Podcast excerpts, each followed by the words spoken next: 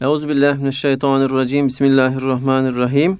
Kıymetli dinleyenlerimiz bir İlmihal Saati programıyla tekrar sizlerle birlikteyiz. Yüce Rabbimizin selamı, rahmeti ve bereketi üzerimize olsun.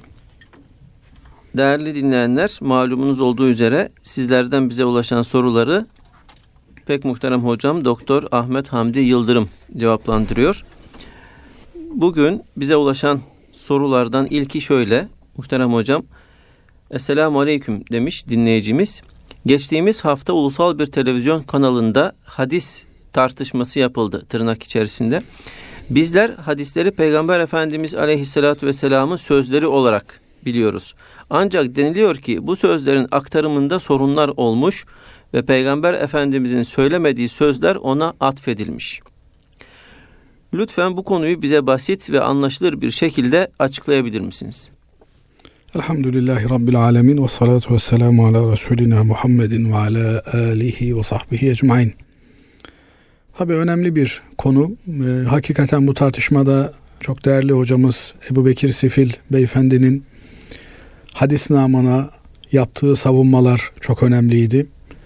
Oraya çıkıp da hakikaten birçok riski göze alarak bir adeta sokak kavgası mahiyetinde bir tartışmanın içerisine girmeye mecbur kalması tamamen Hz. Peygamber aleyhissalatü vesselam Efendimiz'e olan muhabbetinden kaynaklanan bir duruş, bir hareket. Allah kendisinden razı olsun. Amin. Tarih boyunca e, Müslümanlar Hz. Peygamber aleyhissalatü vesselam Efendimiz'in nurlu yolundan gitme bahtiyarlığına, saadetine erişmekle doğru, düzgün ve sağlam bir Müslüman olarak kalmayı, yaşamayı ve bu itikatla, bu inançla ölmeyi arzulamışlardır. Hz. Peygamber aleyhissalatü vesselam Efendimiz'i aradan çıkartarak onu sadece bir postacı olarak görüp mektubu getirir ve çekilir. Dolayısıyla mektubu gönderenle mektubun gönderildiği kişi arasında mesaj sadece mektuptan ibarettir söylemi çok eskilere dayanan İslam dünyası içerisinde ortaya atılan ama ümmetin içerisinde Peygamber aleyhissalatü vesselam Efendimizin sevgisi diri olduğu için karşılık bulamamış bir iddia. Alimlerimiz bunlara cevap vermişler. Peygamber aleyhissalatü vesselam Efendimizin önemi, ehemmiyeti kelime-i şehadette ortaya çıkıyor Basri Hocam. Eşhedü en la ilahe illallah ve eşhedü enne Muhammeden abduhu ve rasuluhu diyoruz. Evet. Yani şehadet ederim ki Allah'tan başka ilah yok. Ve yine şehadet ederim ki Muhammed Mustafa sallallahu aleyhi ve sellem Allah'ın kulu ve elçisidir. Binaenaleyh Peygamber aleyhissalatü vesselam Efendimizin hadislerini dışlamak ve bunun neticesinde Peygamber aleyhissalatü vesselam Efendimiz'i hayatımızdan çıkartmaya çalışan kimseler aslında kelime-i şehadette ki Efendimiz aleyhissalatü vesselama iman unsuru olan kelime-i şehadetin ikinci yarısını yok etmeye çalışan bedbaht kimselerdir. Onlara göre nitekim bunu açıkça da kendileri yazılarında ifade ediyorlar. O toplantıya katılan ikinci herif adına söylüyorum. Allah vardır ama peygambere ihtiyaç yoktur. Bu deist inanç denilen bir tanrıya inanıyor ama o tanrının bir şeriat gönderdiğine, bir emirler ve yasaklar manzuması sistemi gönderdiğine inanmıyor. Tanrı vardır diyor. Bu evreni yaratan bir Tanrı vardır. Ama o Tanrı'nın bizim namazımızda, orucumuzda bir ilişiği, bir alakası yoktur. Değerli hocam bunun yani bizim tarihimizde yani İslam tarihinde daha önce böyle bir şey söylenmiş mi? Bu yoksa Batı'nın etkisiyle mi söylenen? Ebu Cehil'den beri söylenen şey aynı şey. Yani Ebu Cehil Allah'a inanmıyor muydu? İnanıyordu. Ebu Leheb Allah'a inanmıyor muydu? İnanıyordu. Ama onlar üstüne Efendimiz Aleyhisselatü Vesselam'ın şahsiyeti karşısında da hayranlık içerisinde Efendimiz'e meftunlardı. Sadece Hz. Peygamber Aleyhisselatü Vesselam Efendimiz'in Allah'tan getirdiği dini kabullenmek istemiyorlardı. Yani Allah olsun ama bizim Allah'ımız bizden bir şey istemesin. Bize bir şeyi yasaklamasın.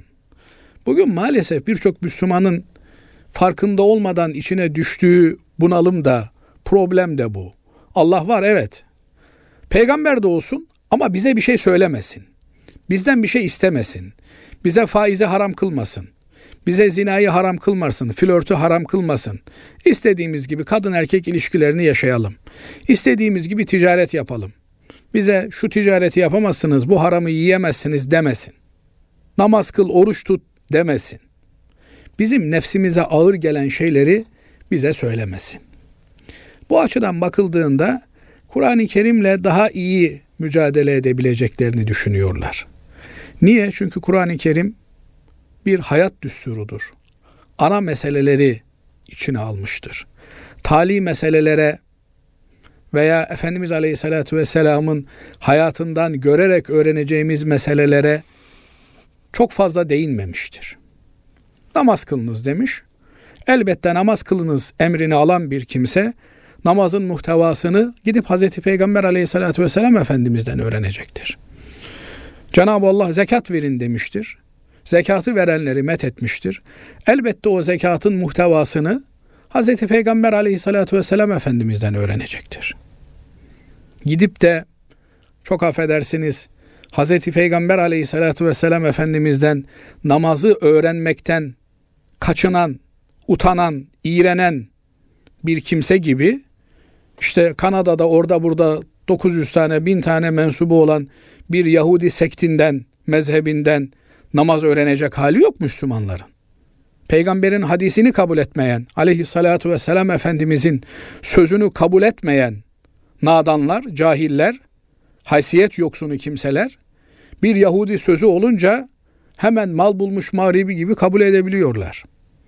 Dolayısıyla meselenin temelinde, özünde din inkarcılığı vardır. Meselenin özü budur. Nitekim bu probleme Hüccetül İslam namıyla, ismiyle, şöhretiyle anılan ve bilinen İmam Gazali Hazretleri müthiş bir eserinde, risalesinde parmak basar, temas eder. Kendisine bir takım hadisler arz edilir. Şimdi baştan dediniz ya hadislere bir Müslüman olarak nasıl yaklaşacağız? Evet.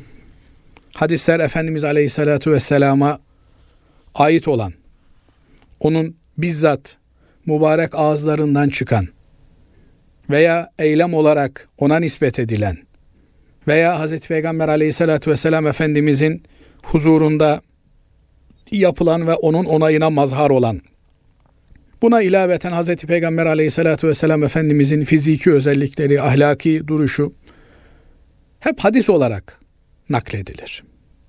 Yine sahabe efendilerimizden rivayet edilen sözler vardır. Bu sözler içerisinde onların ancak Peygamber aleyhissalatu vesselam Efendimiz yoluyla bilebilecekleri meseleler de hadis olarak değerlendirilir.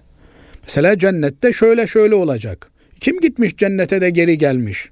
Var mı Hazreti Peygamber aleyhissalatu vesselam Efendimiz'den başkası? Yok. Dolayısıyla bir sahabe efendimiz cennetten, cehennemden, öte alemden, ahiretten bir şey haber veriyorsa bunu Efendimiz aleyhissalatu vesselam'dan öğrenmiş, duymuş olmalı. Gibi. Şimdi Hazreti Peygamber aleyhissalatu vesselam Efendimiz'den gelen sözlerin anlaşılabilmesi her zaman aynı derece netlikte olamayabiliyor. Nitekim yalın olarak bir sözü bağlamından kopartarak naklettiğinizde bugün bile bir konuşmanın içerisinden cımbızda bir cümleyi alsanız önü arkası bilinmiyorsa onu tam anlamaktan zorlanırız. Evet. Binaenaleyh olayın muhatapları tarafından anlaşılması başka bir şey. Muhataplarından sonraya kaldığı dönemde anlaşılması farklı bir mesele. Fakat Cenab-ı Allah dağına göre kar yağdırmış. O meseleleri çözecek, halledecek, bizlere izah edecek muazzam insanlar göndermiş. Ebu Hanifeler, İmam Şafiler, İmam Malikler, Ahmed İbni Hanbeller ve bunlar gibi yüzlerce imam Hicri 1. 2. ve 3. asırda bu meseleleri ayıklamışlar. Bu meseleleri çalışmışlar ve yoğunluklu bir bölümünü çözmüşler, sonuçlandırmışlar. İmam Gazali Hazretlerine de bir takım hadisler arz edilmiş. Bu hadislerle ilgili Efendimiz Aleyhisselatü Vesselam'ın maksadı, muradı nedir diye sormuşlar. Bunun üzerine kendisi El Kanun fit Tevil veya Kanunu Tevil adlı bir risale kaleme almış. Yani teker teker bütün hadislerle ilgili bir yorumda bulunmak yerine ben size tevilin, hadis ve ayetleri anlamanın yoluyla ilgili altın kuralları vereyim demiş. Evet. Bir Müslümanın ayeti kerimelere, hadisi şeriflere bakış açısını net bir şekilde ortaya koyan üç tane altın kuraldan bahsediyor.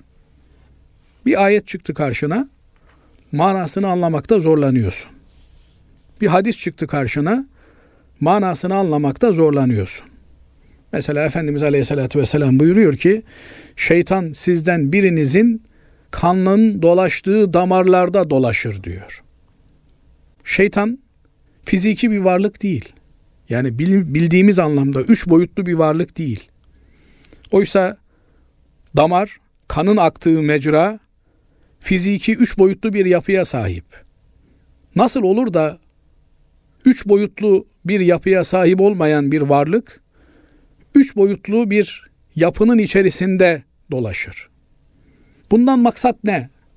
diye sormuşlar İmam Gazali Hazretlerine. O da öncelikle insanların bu tür meseleler karşısında yani akıl ile naklin çeliştiği noktalarda beş kısma ayrıldığından bahsederek konuya giriş yapar. Şimdi değerli dinleyenlerimize hatırlatmak için üstüne basa basa söylüyorum. Bu meseleler önemli meseleler. Hakikaten bunları çokça okumak gerekiyor. Aklı yaratan Allah. Nakli gönderen de Allah. Nakil dediğimiz rivayet. Evet. Yani Kur'an ayeti veya Peygamber aleyhissalatü vesselam Efendimiz'den gelen nakiller.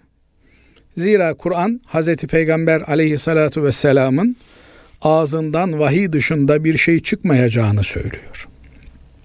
Hazreti Peygamber Efendimiz de kendisinin her sözünü yazan bir sahabiye yazma o da bir peygamber, bir insan. Bazen kızarak bir şey söylediği de vaki olur diyerek engellemeye çalışanları görünce yaz. Vallahi bu ağızdan hak dışında bir şey çıkmaz diyen Hazreti Peygamber aleyhissalatü vesselam Efendimiz mübarek ağızlarından, femi muhsinlerinden çıkan her sözün vahiy kaynaklı olduğunu ifade ediyor. Dolayısıyla aklı yaratan, bize veren Allah. Akıl mükellef olmanın ön şartı.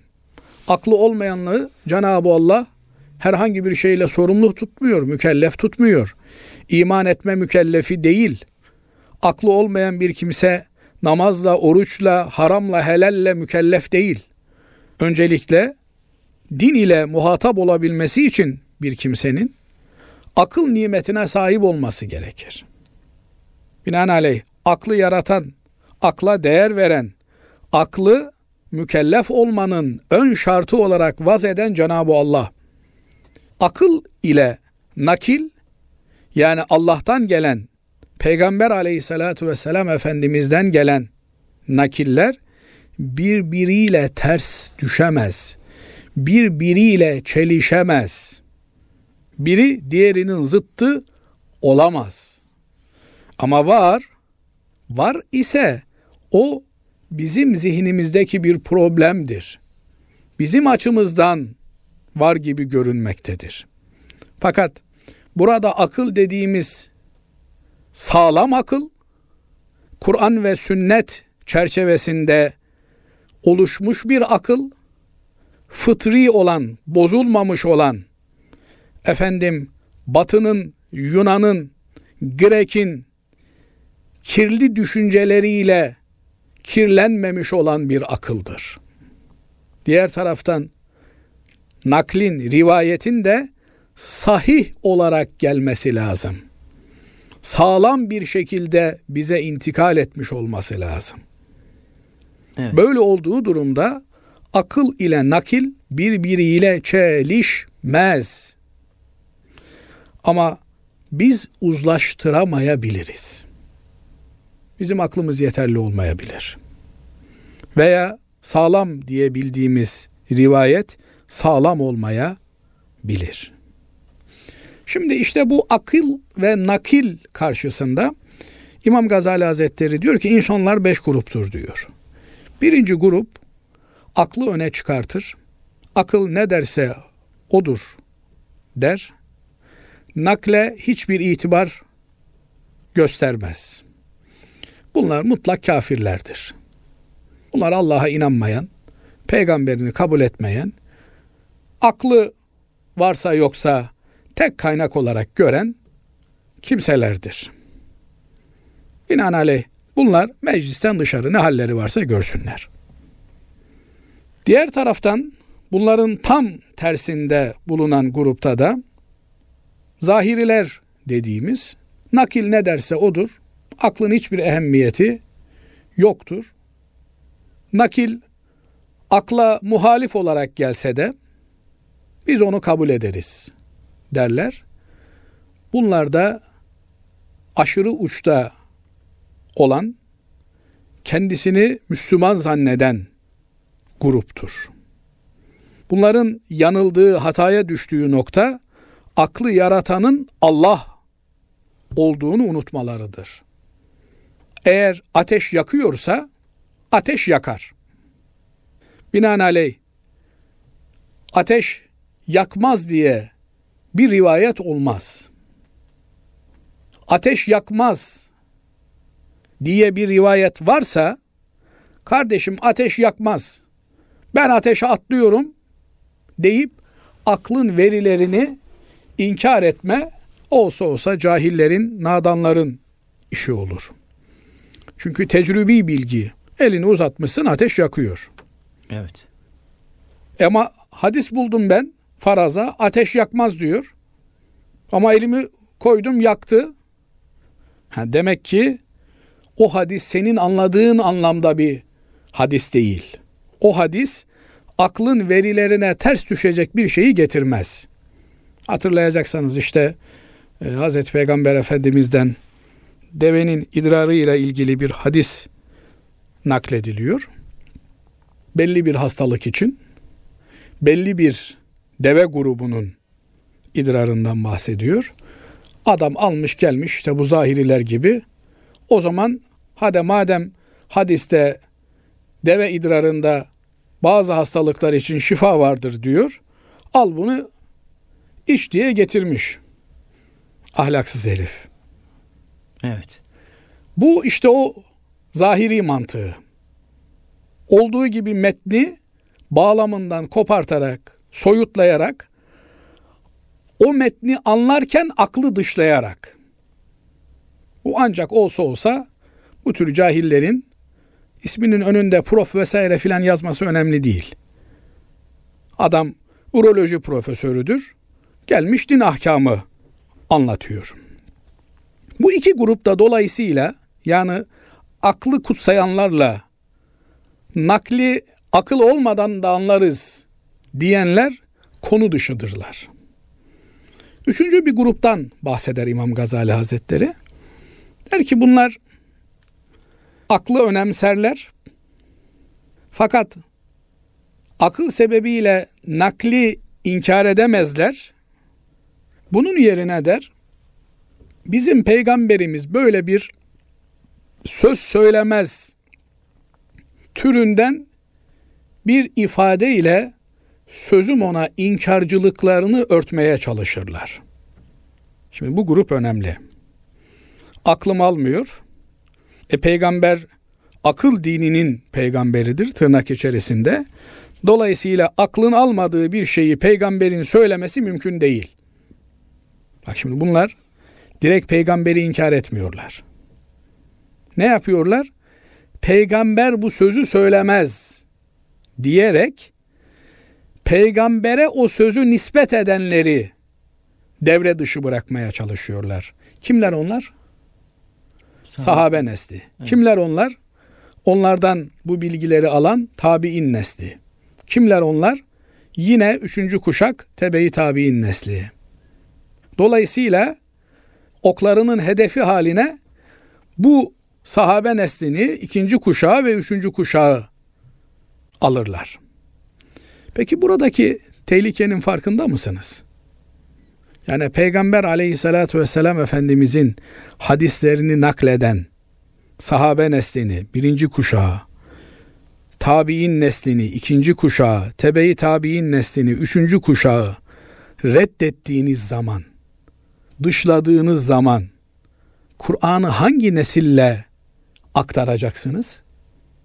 Siz Kur'an'ı aktaran sahabe neslini, Ebu Hureyre'leri, Abdullah İbni Ömer'leri, Abdullah İbni Abbas'ları reddettiğinizde dolaylı olarak Kur'an'ı da bir aşama sonra reddetmeyecek misiniz? Zaten bu planlı programlı. Nihayetinde ona cevap ver, buna cevap ver, şuna cevap ver, buna cevap ver. E kardeşim bunlarla mı uğraşacağız? Tümden reddetelim gitsin. Noktasına zemin hazırlamadır.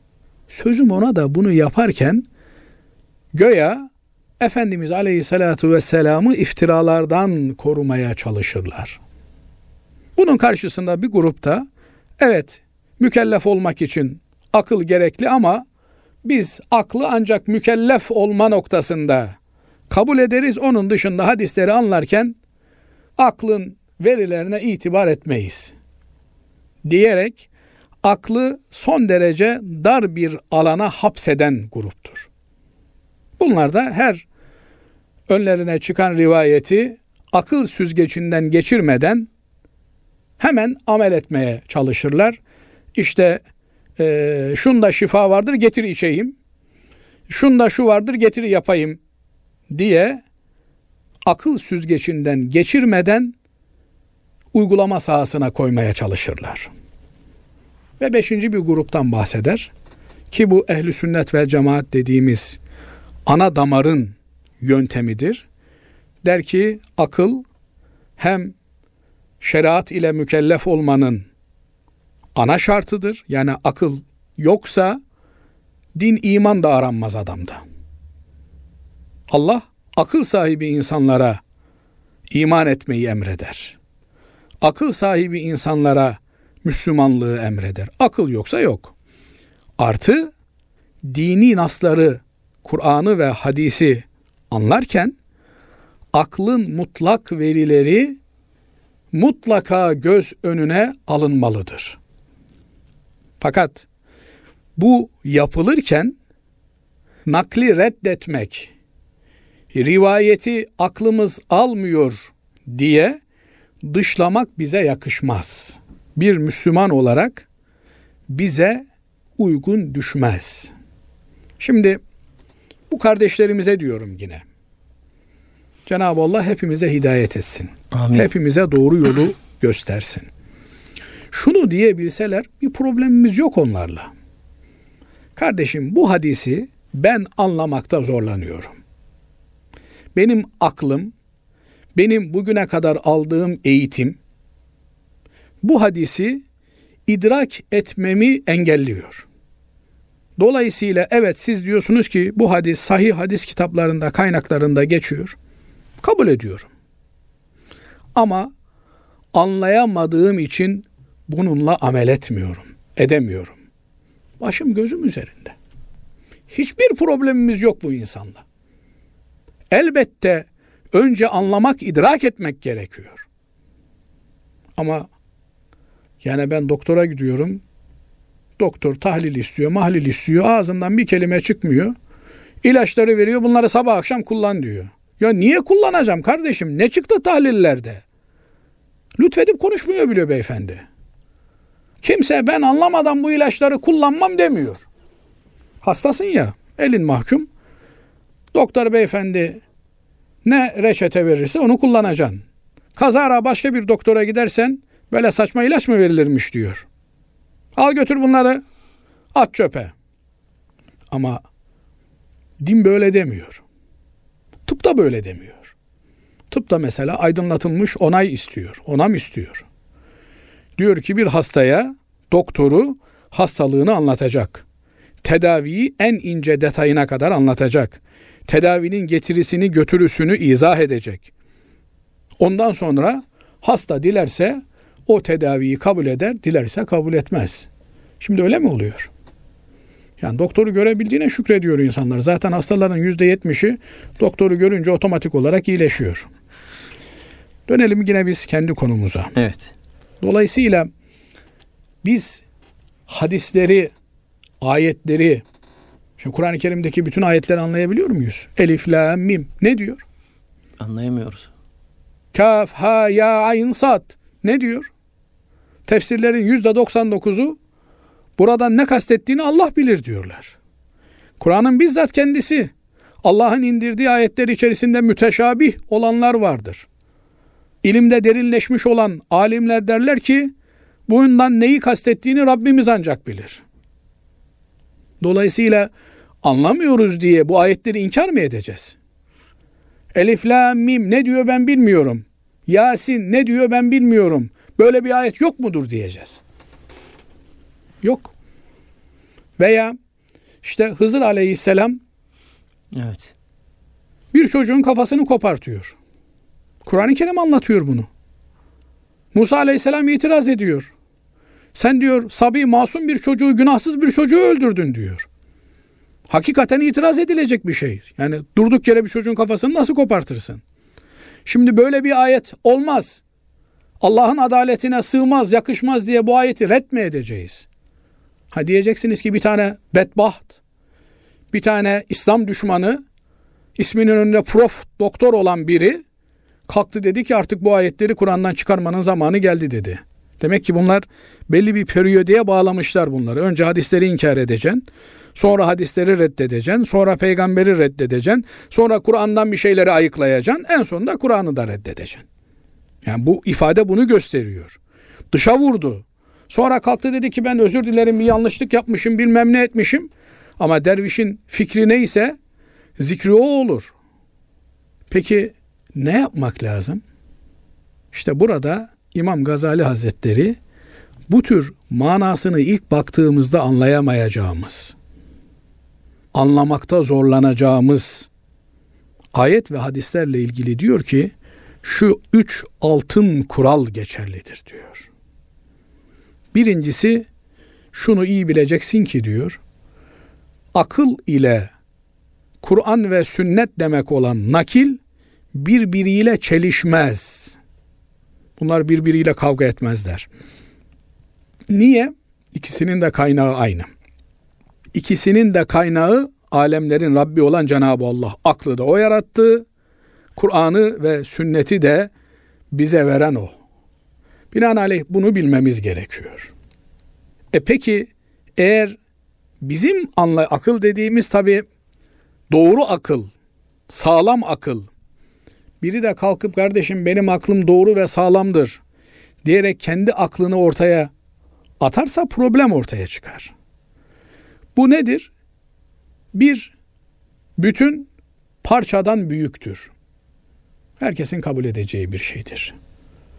Kül cüzden büyüktür. Efendim tecrübi bilgi, herkesin bildiği bilgi doğrudur. Ateş yakar, su boğar. He, ateş yakmaz, su boğmazsa orada mucize var demektir. Şimdi mesela bununla ilgili bu kesimin diline doladığı bir hadisi şerif var Buhari-i Şerif'te geçen. Diyor ki Hazreti Peygamber aleyhissalatü vesselam Efendimiz İsrail oğulları olmasaydı et kokmazdı diyor. Şimdi etin kokması fiziki bir hadise. Bunun İsrail oğullarıyla ne alakası var? Ne oldu? Bakın aklımız bu hadisi ilk etapta anlamakta zorlandı. Hemen anlaşılmaz sinyalleri vermeye başladı. İşte burada tevil dediğimiz, yorum dediğimiz mekanizmayı işletiriz. Ya burada Beni İsrail mecazi bir ifade olarak geçmiştir. Ya burada et mecazi bir ifade olarak geçmiştir. Dolayısıyla biz bunu anlamadan çünkü mecaz denilen bir ifade var. Evet. Nedir mecaz? Bir kelimenin dolaylı anlamı üzerinden kullanılmasıdır. Mesela Kur'an-ı Kerim diyor ki bu dünyada kör olan ahirette de kör olacaktır. Ne demek kör olmak? Yani hakikati göremeyen, basiret sahibi olamayan demektir. Yoksa ama diye bildiğimiz işte Körler Federasyonu'nun bir üyesi olan bir insan bu dünyada kör diye ahirette de kör olacak demek değil. Burada mecazi bir ifade kullanılmıştır. Körlükten maksat hakikati görememek demektir. Binaenaleyh mecaz Kur'an-ı Kerim'in sıklıkla müracaat ettiği bir ifade tarzıdır. Mecaz edebi bir sanattır, bir üsluptur. Ha ne demek istiyor aleyhissalatü vesselam Efendimiz burada? Beni İsrail'de bir hastalık var. Saklama hastalığı. Kendi yemiyor, ihtiyaç sahibi olanlara yedirmiyor, saklıyor. Saklanınca da ne oluyor? Kokuyor. Eti kestiğin gibi hayvanı yesen, dağıtsan, saklamasan o zaman kokmaz. Dolayısıyla Efendimiz Aleyhisselatü Vesselam diyor ki ilk Beni İsrail'le başlamış olan stoklama, saklama, biriktirme hastalığı olmasaydı et kokmazdı diyor. Bunu böyle anlattığınız zaman bunu anlamaya mani bir şey var mı? Bu bir hastalık. Nereden anlıyoruz bunun bir hastalık olduğunu? Nitekim Kur'an'a baktığımız zaman hani diyorlar ya birileri Kur'an'a müracaat edelim. Kur'an aramızda hakem olsun. Kur'an'a baktığınız zaman bunu net olarak görüyorsunuz. İsa aleyhisselam döneminin en ileri düzeyde olan tıp ilmine alternatif tıbbi mucizelerle gönderiliyor. Ne anlatıyor? Bakın Sizde diyor silme kör vakaları, amaları iyileştiririm diyor. Cilt hastalığına yakalanmış olanları iyileştiririm diyor. Ölülerinizi diriltirim diyor. Komaya girmiş olan, bitkisel hayata girmiş olan ölülerinizi diriltirim diyor. Fiziki hastalıklar. Bir de ne diyor?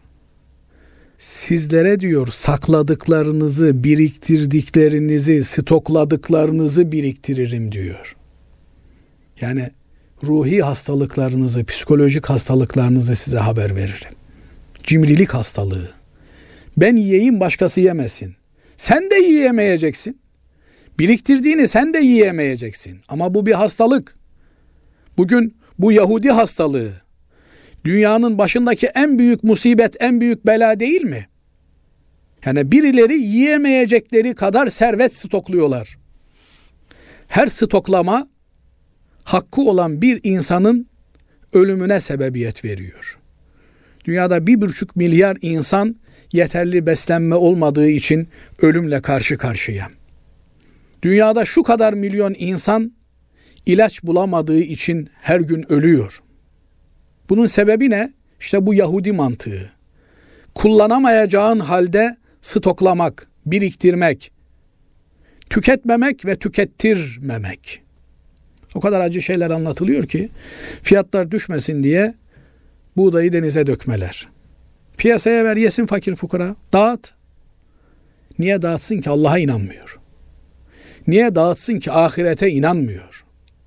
Şimdi bu aklı kıt akıl melekelerinden mahrum, zahiri mantığıyla düşünen, olayı bir Yahudi onun karşılığında etin kokması olarak gören.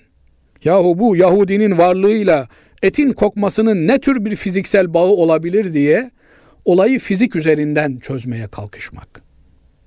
Halbuki orada Yahudi mecazi bir ifade olarak kullanılıyor. Yani cimrilikten bahsediliyor. Tüketmeyip, tükettirmeyip stoklamaktan bahsediliyor.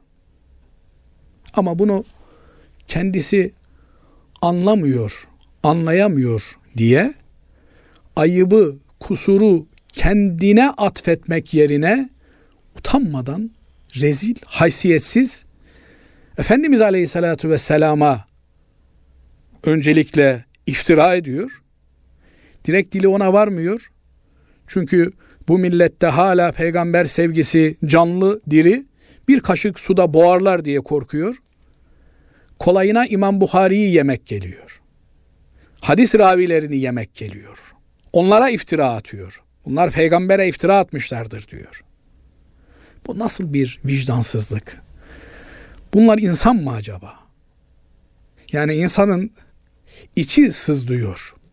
Bir Müslüman bu hale nasıl düşer? Hangi günahı bir Müslümanı bu hale götürür? Bunların kendilerini gözden geçirmeleri lazım. Bakın Hazreti Ömer Efendimiz Aleyhisselatü Vesselam buyuruyor ki Ya Resulallah diyor malım, mülküm, ailem, çoluğum, çocuğum her şeyden fazla seni seviyorum. Canım hariç diyor. Olmaz diyor ya Ömer diyor. Niye?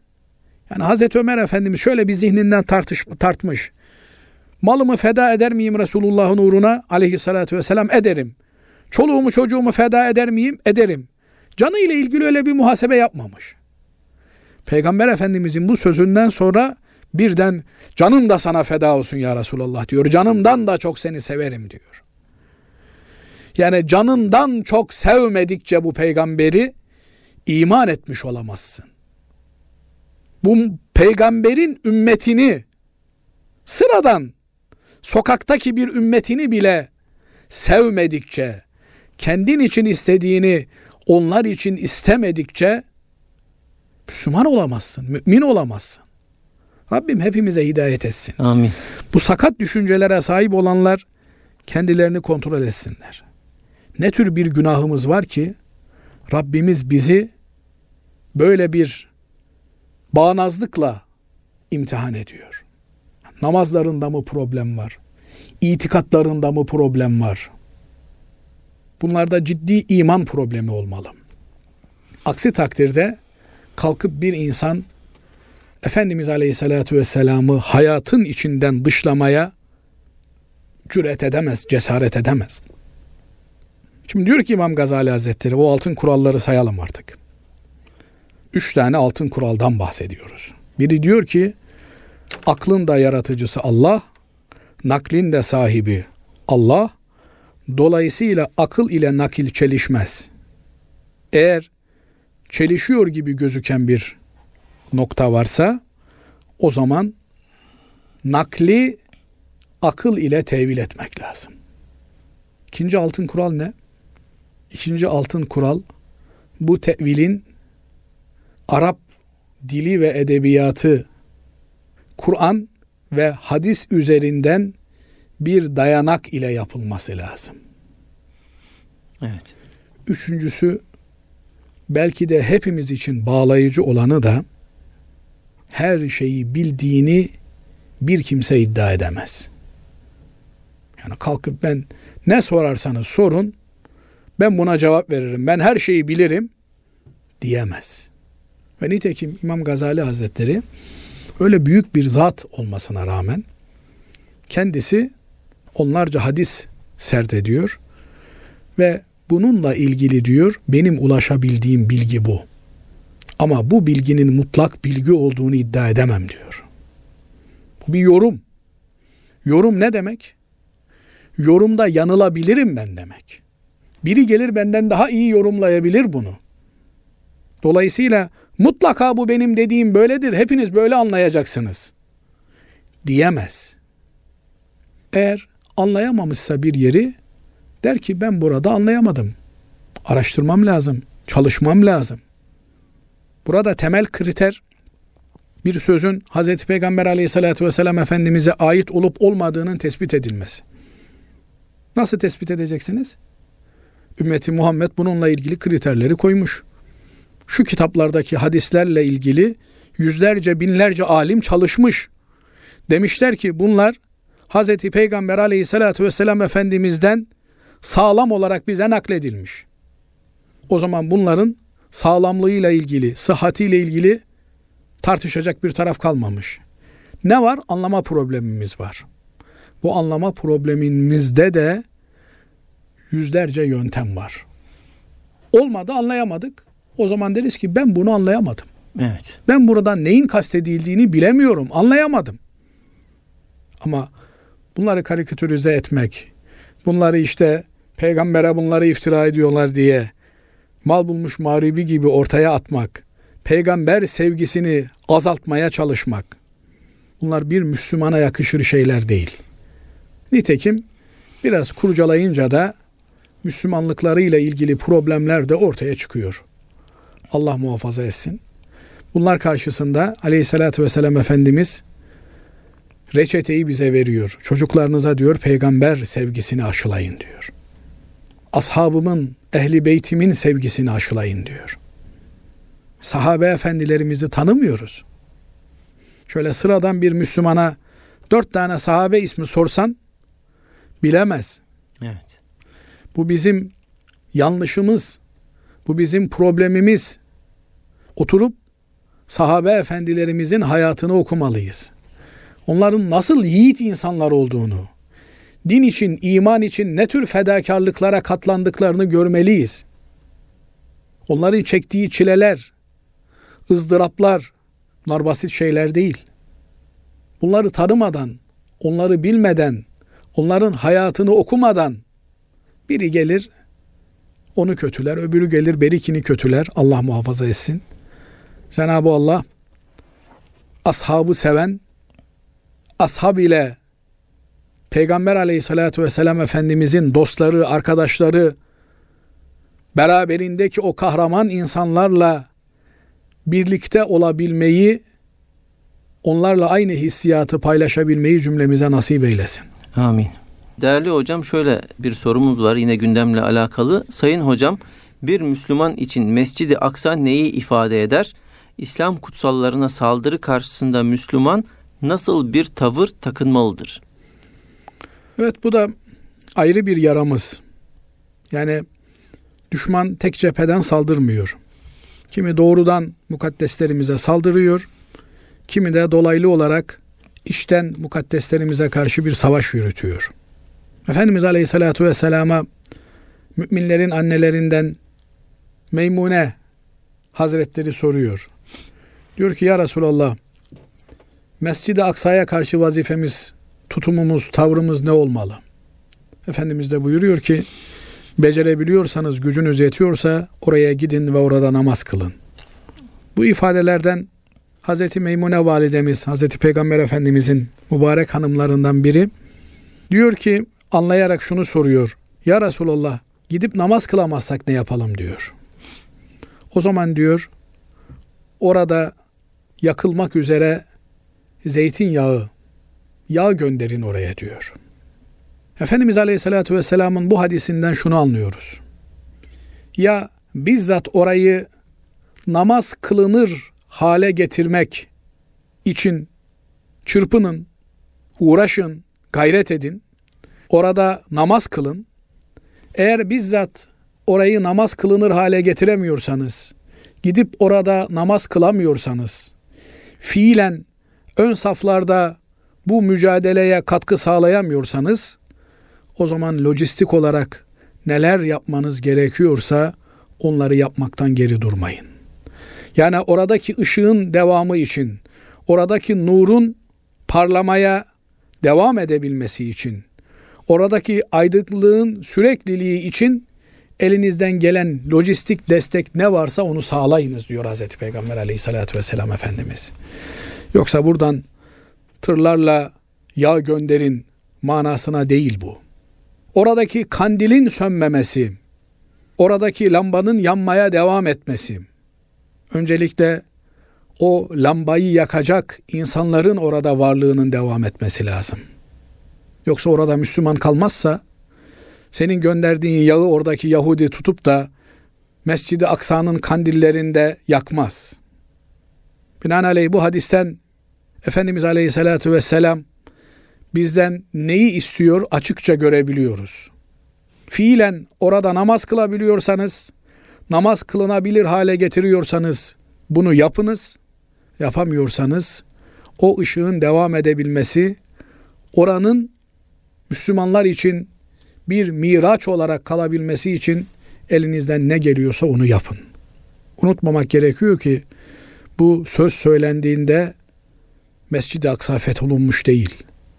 Mescid-i Aksa'yı Müslümanlar zapt etmiş değil, fethetmiş değil. Ama buna rağmen Efendimiz Aleyhisselatü Vesselam'ın bu hadisi oraya yönelik neler yapmamız gerektiğini bize söylüyor.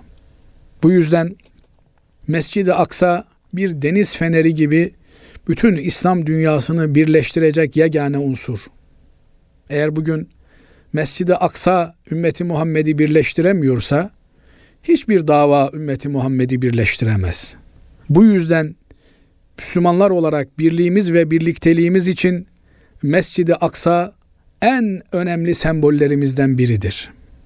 Ve unutmamak gerekiyor ki Cenab-ı Allah bu Mescid-i Aksa ve etrafındaki Allah'ın mübarek kıldığı mekanlar üzerinden Müslümanların yeryüzündeki hakimiyetini tesis edecektir. Elbette bu topraklar Müslümanlara aittir ve Müslümanlara ait olmaya devam edecektir. Bugünkü geçici duruma bakarak Müslümanların ümitsizliğe kapılmaları, yese düşmeleri asla söz konusu değildir. Bu yüzden hadislere ihtiyacımız var. Çünkü orada yaşanacak olayları Efendimiz Aleyhisselatü Vesselam tek tek bizlere anlatıyor hadislerinde. Orada zulmün, insanlık dışı muamelenin, ahlaksızlığın taşları bile merhamete getirecek boyuta ulaşacağını, ağaçların ve taşların bile dile geleceğini bize haber veriyor. Onun için Müslümanlar Mescid-i Aksa gibi mukaddesleri söz konusu olduğunda asla bana ne ben namazımı kılıyorum, camiye gidiyorum, geliyorum, karışanım yok. Ben bu işlere bulaşmam deme lüksüne sahip değil. Çünkü hedefi yapılması gerekeni aleyhissalatü vesselam Efendimiz net bir şekilde önümüze koymuş. Git orada namazını kıl. Kılamıyorum. O zaman oranın deniz feneri olması, Müslümanları birleştirici unsur olarak devam edebilmesi, ışığını sürdürebilmesi için elinden gelen katkını yap.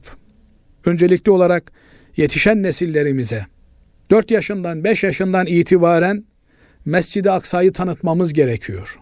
Salahaddin'i öğretmemiz gerekiyor. Kudüs'ün fethinin sizler sayesinde olacağını çocuklarımıza anlatmamız, öğretmemiz gerekiyor. Bu vesileyle her anı, her münasebetim Kudüs davasının hatırlatılması için gündem yapmak gerekiyor. Belki de en önemli yapmamız gereken Mescid-i Aksa'nın miracımız olduğunu, namazımızın miracımız olduğunu, eğer Mescid-i Aksa zalimlerin zulmü altında inliyorsa bizim namazımızda da problem olduğunu unutmamamız gerekir. Camisi cemaati olmayan bir namazın Miraç mahalli gasp edilmiş olan bir ümmetin namazının ne ehemmiyeti olabilir? Onun için dönüp baştan namazı namaz gibi kılmaya, namazı cemaatle ihya etmeye, camiyi cami gibi kullanmaya, cemaat ruhuna bürünmeye, cami cemaati olmaya, o cemaat bu cemaat değil, cami cemaati, mahalle cemaati, şehir cemaati olmaya ve bir bütün olarak ehli sünnet vel cemaat olmaya ihtiyacımız var. Bunu becerebildiğimiz gün Mescid-i Aksa'da kurtulur, diğer mahpus olan, mahkum olan camilerimiz de kurtulur inşallah. İnşallah. Allah razı olsun değerli hocam. Teşekkür ediyoruz. Kıymetli dinleyenlerimiz bir İlmihal Saati programının daha sonuna ermiş bulunuyoruz. Hepinizi Allah'a emanet ediyoruz. Hoşçakalın. Tekrar görüşmek dileğiyle.